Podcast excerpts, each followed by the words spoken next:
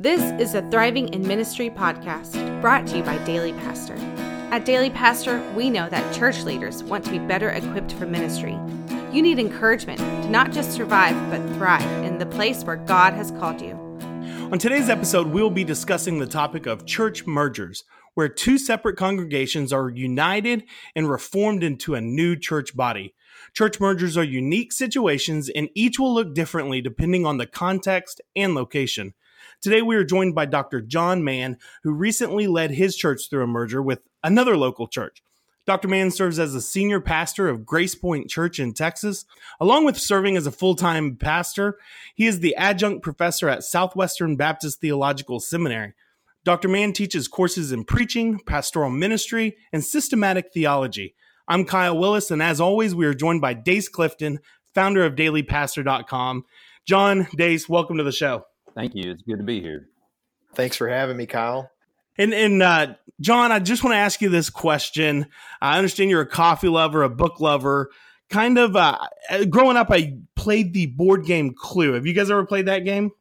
Yes, you bet, Kyle. So when we look at that game, there was always you know a weapon and a room and something else going on. So it, John, if you were the character and you had your cup of coffee and a book, uh, what room of the house, inside, outside, are you picking uh, to just get away and relax? Oh, I don't even have to think twice about that, Kyle. I would be in the study. In the study. All right. Dace, what in about you? I, I, could see that one coming. I had coffee actually with uh, with Dr. Mann yesterday, and I just I'm not a prophet, but I knew that was coming. Yeah, for me, uh, I, I would have to agree. It'd be the same thing. I you know, there's a term that I heard a few years ago about that type of man's room, the study. It's called the boar's den, right? And it's the it's the room where you've got all your stuff, you've got a desk, you've got some books, maybe you've got a sword or a rifle in there, but nevertheless, it's it's the the den. There's a fireplace there. Uh, you know, Superman had his fortress of solitude, and for me, the study, the boar's den, that's where it's at. Uh, I like it for me. Um, I would go the back patio. It's the weather's cooling down now. Um, it's just a great uh, time to sit out, uh, enjoy God's creation, um, and you know, coffee is great. Little little cream, little sugar. Um, I will take it uh, any day. So, hey, Dace, uh, why don't you go ahead and share kind of why you're excited about this topic of church mergers and and how we're going to tackle it here today. Well, I have been excited about this. The main reason is is this is basically the opposite of what you normally see happening with churches. Most of the time, unfortunately or sadly, we hear about churches splitting. We hear about a group splintering off to form a new body, and this is the opposite. At least in my estimation, I think this is the opposite. Instead of one church fragmenting to form two other churches, and and uh, now we have two uh, autonomous churches coming together, uniting to be reformed into a new and into a new body. So it's the opposite of a split. You don't hear a lot about this, and uh, I know that Dr. Mann's got some interesting experience and expertise in this area, so I'm intrigued by it. And Dr. Mann, let me ask you this. I know we're going to get into it real deep, uh, but can you just give us a real quick background of um, what's been going on in your life and how you've seen these church mergers? Yeah, Kyle, just before I answer that question, I want to back up and address something that you said earlier on. Uh, you know, you said that what you like to do is you like to sit on the back patio there and, you know, nice cool day and you like to drink coffee. Now, I'm, good with all of that. I like patios. I like nice cool days. I like to drink coffee. I don't know why you want to ruin uh, that story by putting cream and sugar in your coffee. It, it was, it was a, a beautiful story up until that point, but after you said that, you just kind of lost me. And so, you know, I would encourage you, uh, you know, and this this may go back to what Dace was talking about about kind of that boar's room, you know, where you have a fire and, and guns and all of those kinds of things. Uh, brother, if if if we're going to be men, you know uh, that the coffee's got to be black so uh, let me just encourage you fair, fair, enough. I appreciate the encouragement and at least i didn't say i put honey in my coffee or artificial organic sweeteners whatever very so. true very true. And so uh, dr Mann, we were talking just kind of about your background uh, in church mergers and uh, understanding a little bit of better picture for our listeners here today. Yeah. yeah, well, my background really is being developed as we speak. Um, I wouldn't say that I'd necessarily had uh, just a whole lot of experience in a church mergers, But the way that our merger developed, uh, there's a church about three fourths of the mile, three fourths of a mile down the road from us. Uh, they had, uh, uh, you know, they sit on 16 acres. We only sit on about three acres. And so the problem they were having was they had lots of land, but not enough people uh, really to be able to continue to support the properties that they had. We, on the other hand, were landlocked. And so we needed to do some expansion and just didn't have the room to be able to do it. Uh, a few years ago, we began to look at a few pieces of property to see if we could find a place to relocate. And land just west of DFW was so far out of reach, there was nothing that we could do.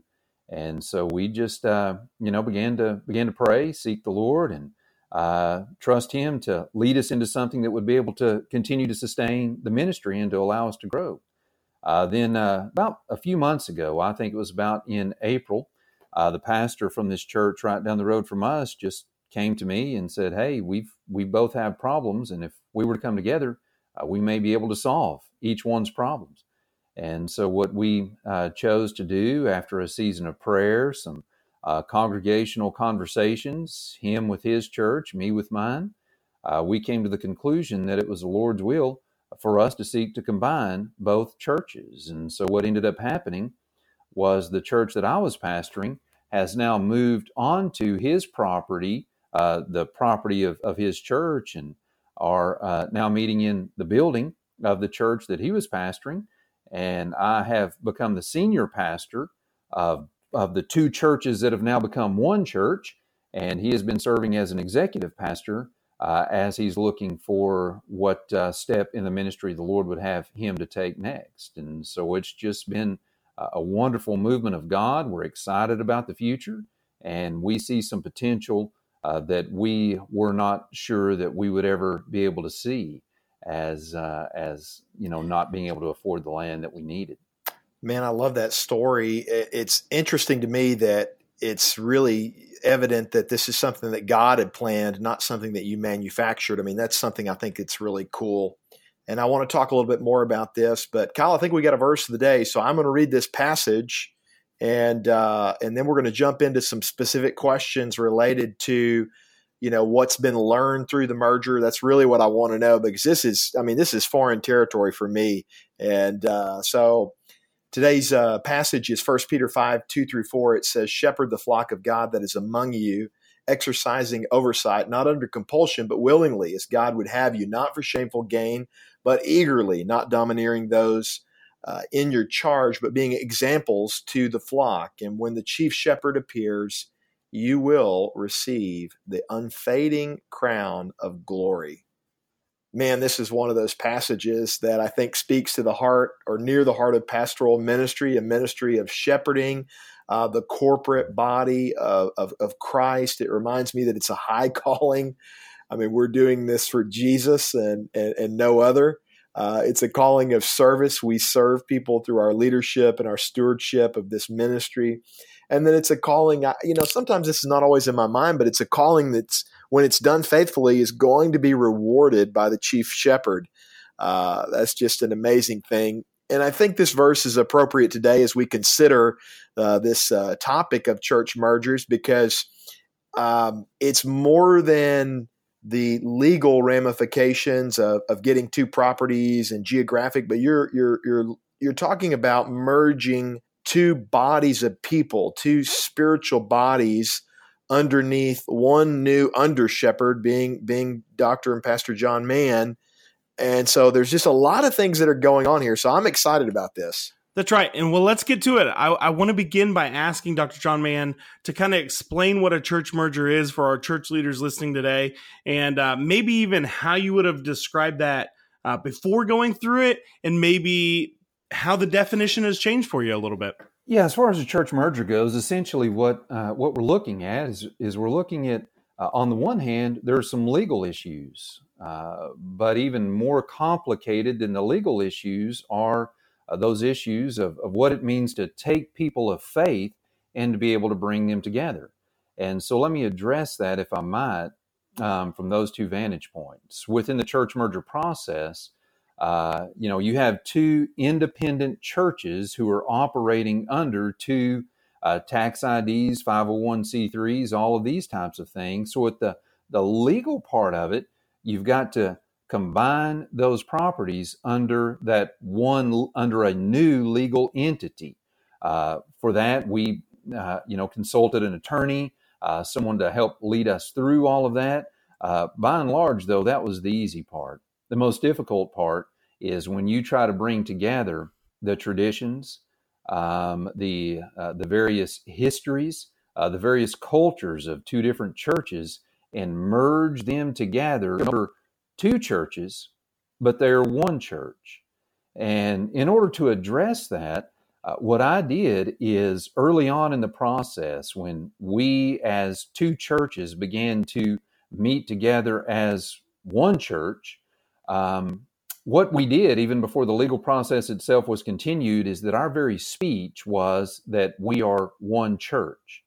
And we would no longer talk about the church up the road or the church down the road, uh, but we would designate them as the East Campus and the West Campus uh, so that we could maintain just a conversation that is built around the understanding of unity.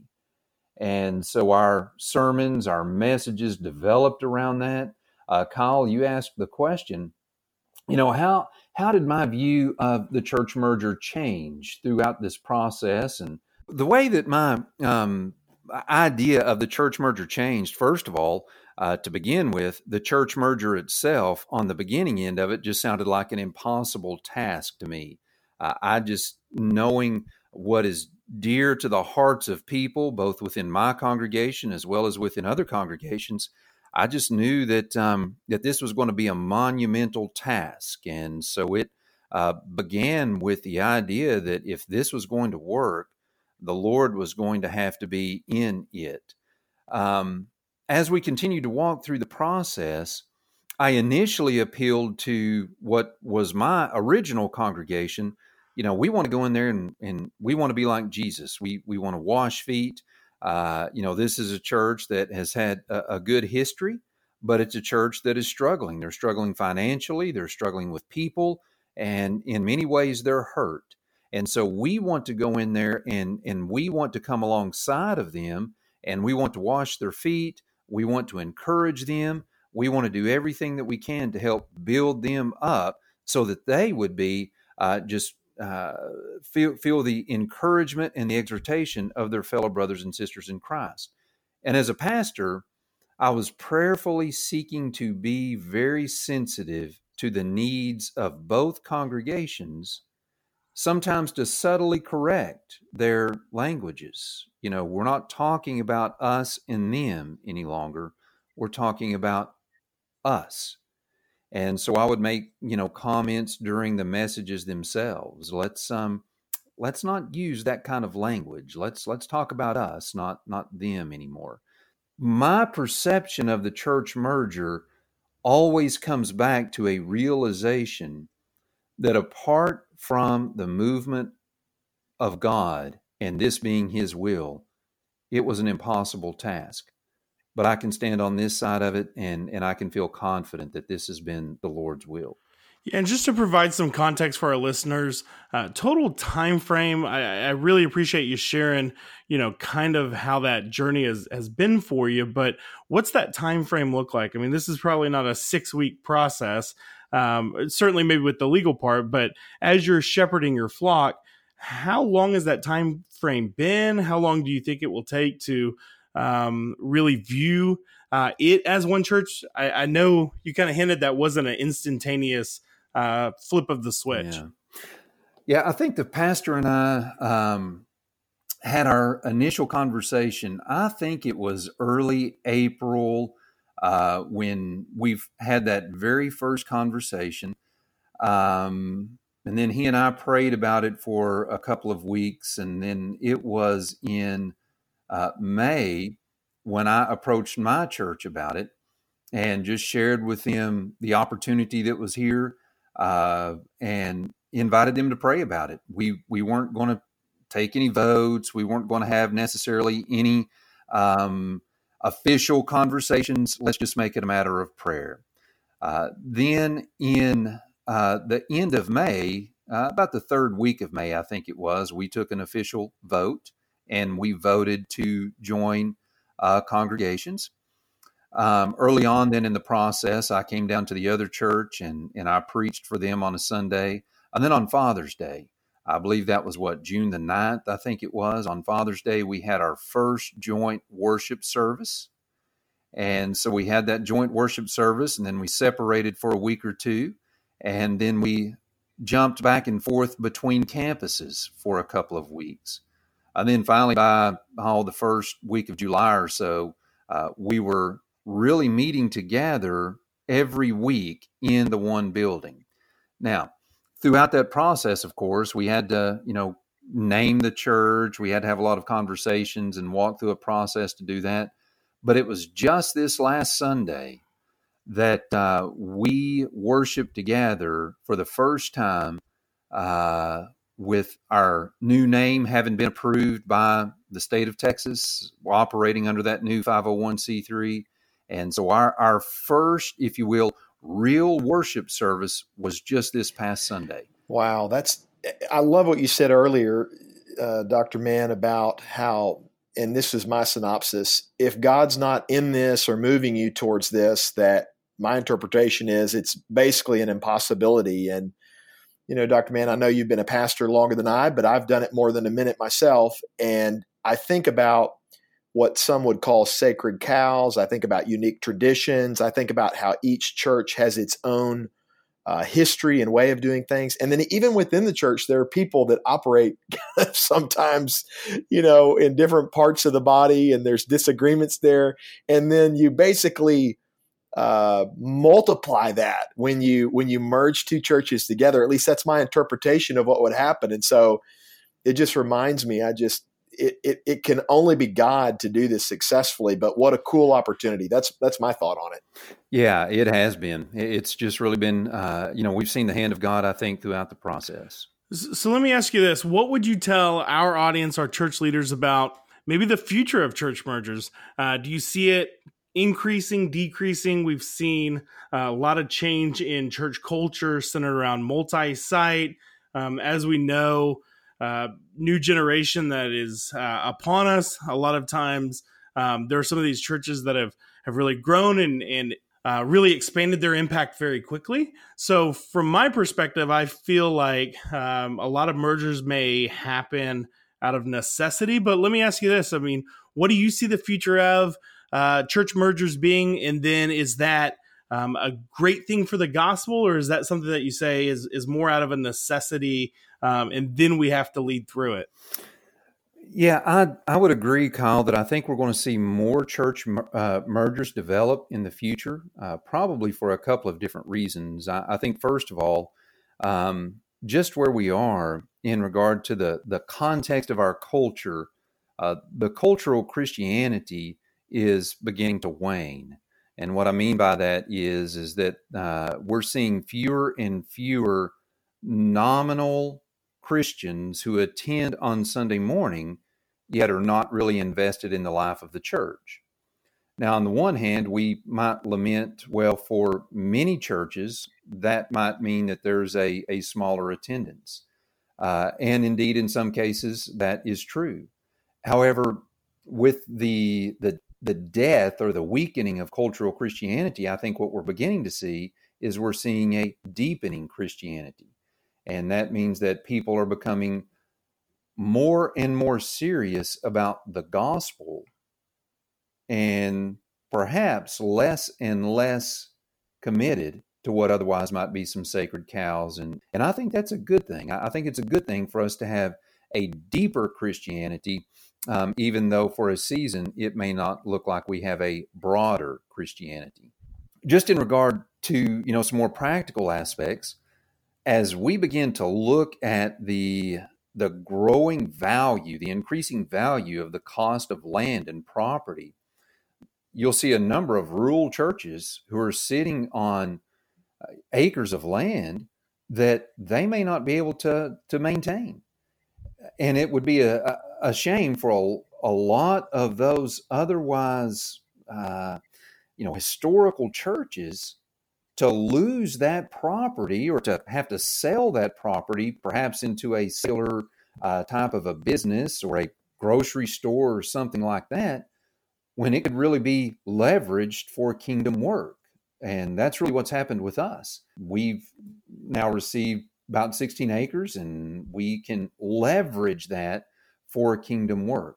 And I think um, as our Christianity deepens and we become more committed to the gospel above all, to Jesus Christ above all, uh, we will see more and more of a heart to use the, the, the gifts that the Lord has given us as good stewards for the ongoing movement of the gospel and the fulfillment of the Great Commission.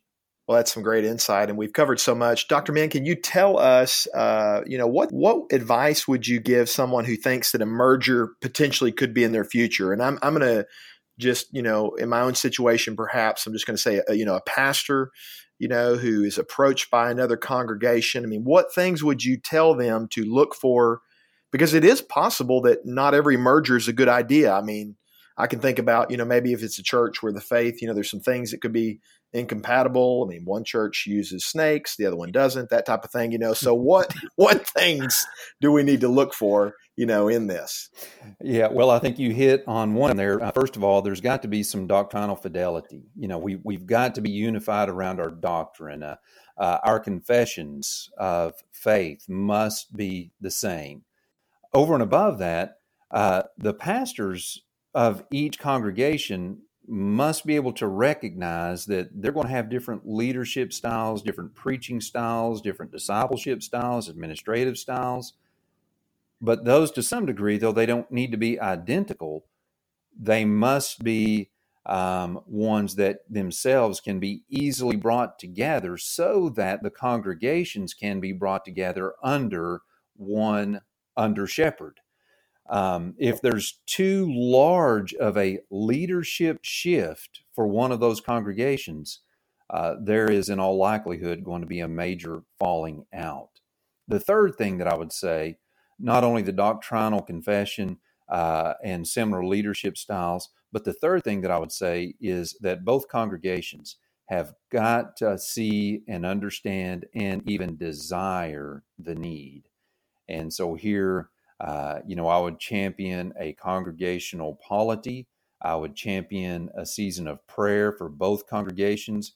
They have got to know in their hearts that um, that this is the Lord's will for their church. It is a, as we said earlier on, it's a monumental task.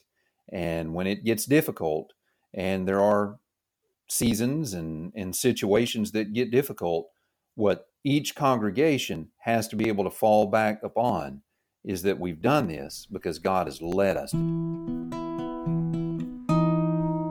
Kyle, I, I've just been so amazed just at, at what we've heard today. Just, you know, I don't know that there's many books that even cover this type of thing from a real practical standpoint. And I know this is going to help some other other leaders and that are really going to be faced with this and are going to have to pray through this. So, wow, what a great opportunity. Dr. Mann, thank you so much. I've really enjoyed this. Thank you, Dr. Mann, for helping us think through it. As I'm sitting here thinking about it, I would much rather us be talking about church mergers uh, rather than church splits. It's unbelievable to see um, unity in the church and those tearing down of barriers and fences that used to uh, divide us. It's great to see those torn down so that that God can work, that the Spirit um, can lead us. And so I appreciate you sharing that today.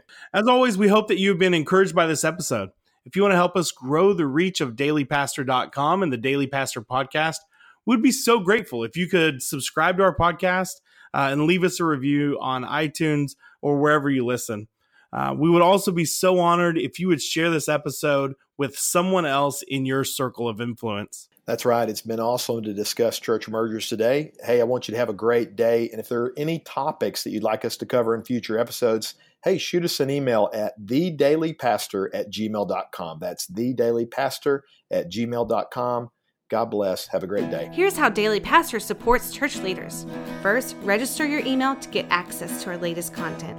Second, subscribe to our podcast and follow us on social media. Third, get the encouragement and tools you need. This is a Thriving in Ministry podcast. I know we're kind of talking off the cuff here, and and I want to stick us uh, stick to a schedule, but it was just really the um, it's not just even like the land right but the carrying of multiple buildings. I mean i've had conversations uh, just in the last couple weeks with pastors that are go man now i've got a hundred thousand square foot building you know we're doing community groups instead of sunday school groups whatever. Um, and it's really been interesting when we look at stewardship of finances uh, and facilities in particular going man i don't know that 20 years from now uh, will look the same that 20 years in the past did and so um, it's really been interesting to explore, and I appreciate you sharing.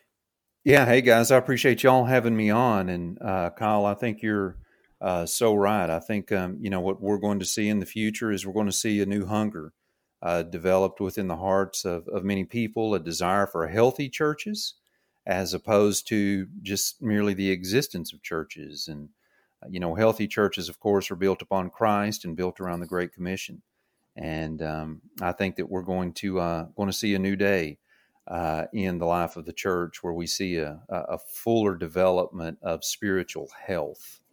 Yeah, I agree, and it's interesting though, just the the transformation though that we're witnessing. You know, and I know that near the the next twenty years, you know, what is unclear now will be a little more clear, but you can definitely tell and sense. I mean, there's some cataclysmic moves you know that are that are transpiring i mean literally in our generation. And uh, yeah. it's an interesting time to be alive uh, but also unique challenges nonetheless. Yeah yeah without a doubt you know and I, I, would agree with you there dace I, I in no way would i argue that it's all going to be easy but i think out of a lot of the conflict and out of a lot of the friction um, you know, we will see a uh, just a, a, greater desire for true and genuine uh, faith in the Lord and fulfillment of the Great Commission.